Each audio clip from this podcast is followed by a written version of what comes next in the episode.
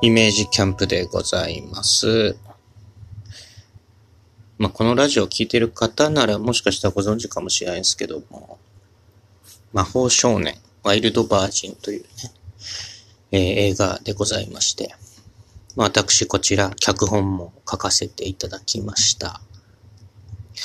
なんか今、配信サイトですね、Amazon プライムとか、そちらの方でもご覧いただけるようなので、ぜひ見ていただきたいんですけれども、えーこちら、私、まあ、脚本も書いたんですけれども、出演の方もワンシーンだけしておりまして、まあ、役柄で言いますと、不審者という役でございます。えー、まあ、子供たちとね、鬼ごっこをしていて、で、お母さんの一人がね、子供たちが不審な男となんか遊んでるようなんですけれども、大丈夫ですか？みたいな通報をされてしまう役なんですね。はい。まあ遊んでいるシーンっていうのが子供たちと鬼ごっこをしているわけですね。はい。今だから言いますけど、ものすごく暑い日でした。40度が見える一日でですね。そんな灼熱の下で鬼ごっこをするということになりまして。まあ子供さんとね、触れ合う機会多い方ならわかるかと思いますけど、まあ子供って元気なんですよ。ものすごい灼熱の下ですよ。鬼ごっこ本気でやってくるんですね。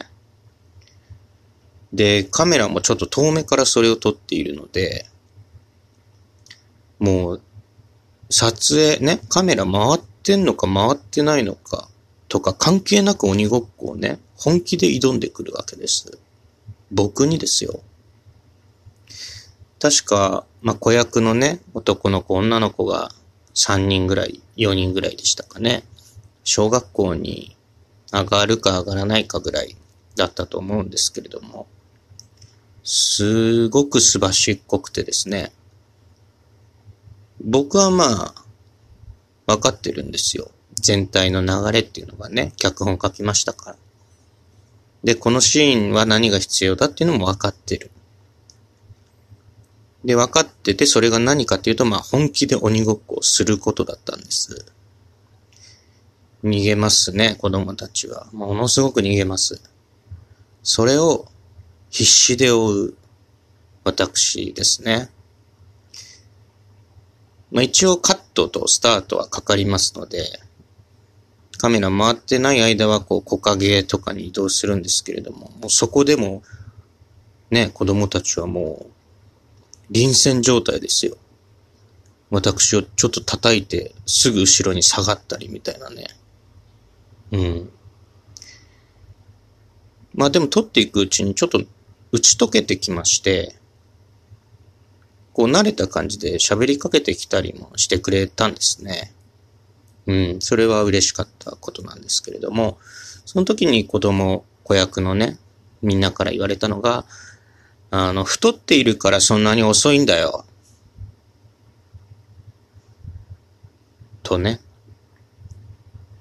鬼ごっこのプレイ中の私の足の遅さですとかね、反応の鈍さなどを指して、太っているからそんなに遅いんだよ、と言われたわけです。まあ悪意はないですよ、子役のみんなはね、可愛らしくて。ただそこで僕、メラッと、なんだこいつら、と。その時ですね、僕が本当に鬼ごっこの鬼となったのは、もう本気でやってやろうと思いました。捕まえたろうと。で、じゃあもう一回すいません何度もって言われて撮影に戻るわけですね。用意スタートと。その時子供たちはですね、新たな装備品としてボールを持っておりました。ボール、なんていうんですかね。バランスボールをちっちゃくしたようなね。スタートと言われて鬼ごっこ始めました。もうまるで太刀打ちできないんですよね。うん。距離をとってね、ボールをぶつけてくると。で、中に一人女の子いまして、ちょっと引っ込み思案というか、こう、人見知りするような感じだったんですかね。僕がこう、みんな、子役みんなにね、親しげに話しかけても、ああ、みたいな、なんかこう、照れちゃうみたいな女の子がいたんですけども。まあ、その女の子もフルパワーでボールをぶつけてくると。うん。言葉はまだ恥ずかしいけれど、ボールは物ですからね、簡単にぶつけてきました。で、それ、あの、歩道で撮ってまして、なんかこう、大きい交差点かなんかのね、まあ、交通量の少ないところ。で、まあ言ってもまあたまに車通るんですよ。だから僕は、その車のことも気にしながらね、飛び出すと危ないですから、車のことも気にする。ボールをぶつけられる。太っているので体が動かないというのも大変な目に遭いましてね。で、まあ、1時間半ぐらいですかね、その鬼ごっこのシーン撮り終わりまして、まあ、最終的には打ち解けましてね、子供たちと。なんか、また遊ぼうよみたいな感じでね、言ってきてくれるんですよ。で、どんな映画出てるの？どんなテレビ出てるの？って聞かれたんですよね。あの、撮影の終わり頃に。で、まあ、そんなに僕立派な出演歴もないですから、まあ、こういうのだよ、みたいな。そんな有名じゃないけどねって言ったりしたんですね。したらその子供が、もう全く悪意はないですよ。友達と喋ってるような感じで、全く悪意なく、俺月9出てるよ、と。ね。鬼ごっこでも太刀打ちできないし、その出演作品でももう太刀打ちできないんですよね。もう、もともと太刀打ちできないです。はい。そんな僕にね、あの、ボールをぶつけたテレ屋の女の子が、まあ撮影が終わった後ね、この、なんていうんです？ロケ車で着替える僕に、わざわざ会いに来てくれたんですよ。なんかおばあちゃんと一緒に、保護者のね、おばあちゃんと一緒に来てくれて。えー、どうしたの？って聞いたら、今日はありがとうございましたって言って、綺麗にお辞儀をしてくれるんですね。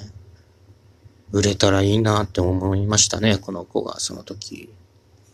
うーん。で、僕、僕、汗びっしょびしょになりながらね、着替えて、T シャツから別の T シャツに着替えたんですけども、どんどん汗が出てきて、またびっしょびしょになってるんですよね、T シャツが。で、まあ、駅まで送ってもらったんですね、帰り。ただ僕、駅で忘れ物に気づいて、財布忘れてて、ロケ車に。ロケ車までまた歩いて戻ったんですよ。5分ぐらいかな。戻って。したらその戻る途中で、その駅まで歩いていくさっきの女の子とおばあちゃんにまた会ったんですね。そしたらその女の子とおばあちゃんが、またね、深々とお辞儀をしてくれる。売れたらいいなって、本当に思いましたね。はい。えー、魔法少年ワイルドバージン、Amazon プライムなど配信でも、ん？配信中でございます。DVD の方も販売が始まりました。3000円か4000円かそれぐらいだと思いますので、ぜひね、お買い求めいただければと思います。それでは今日はこの辺りで失礼いたします。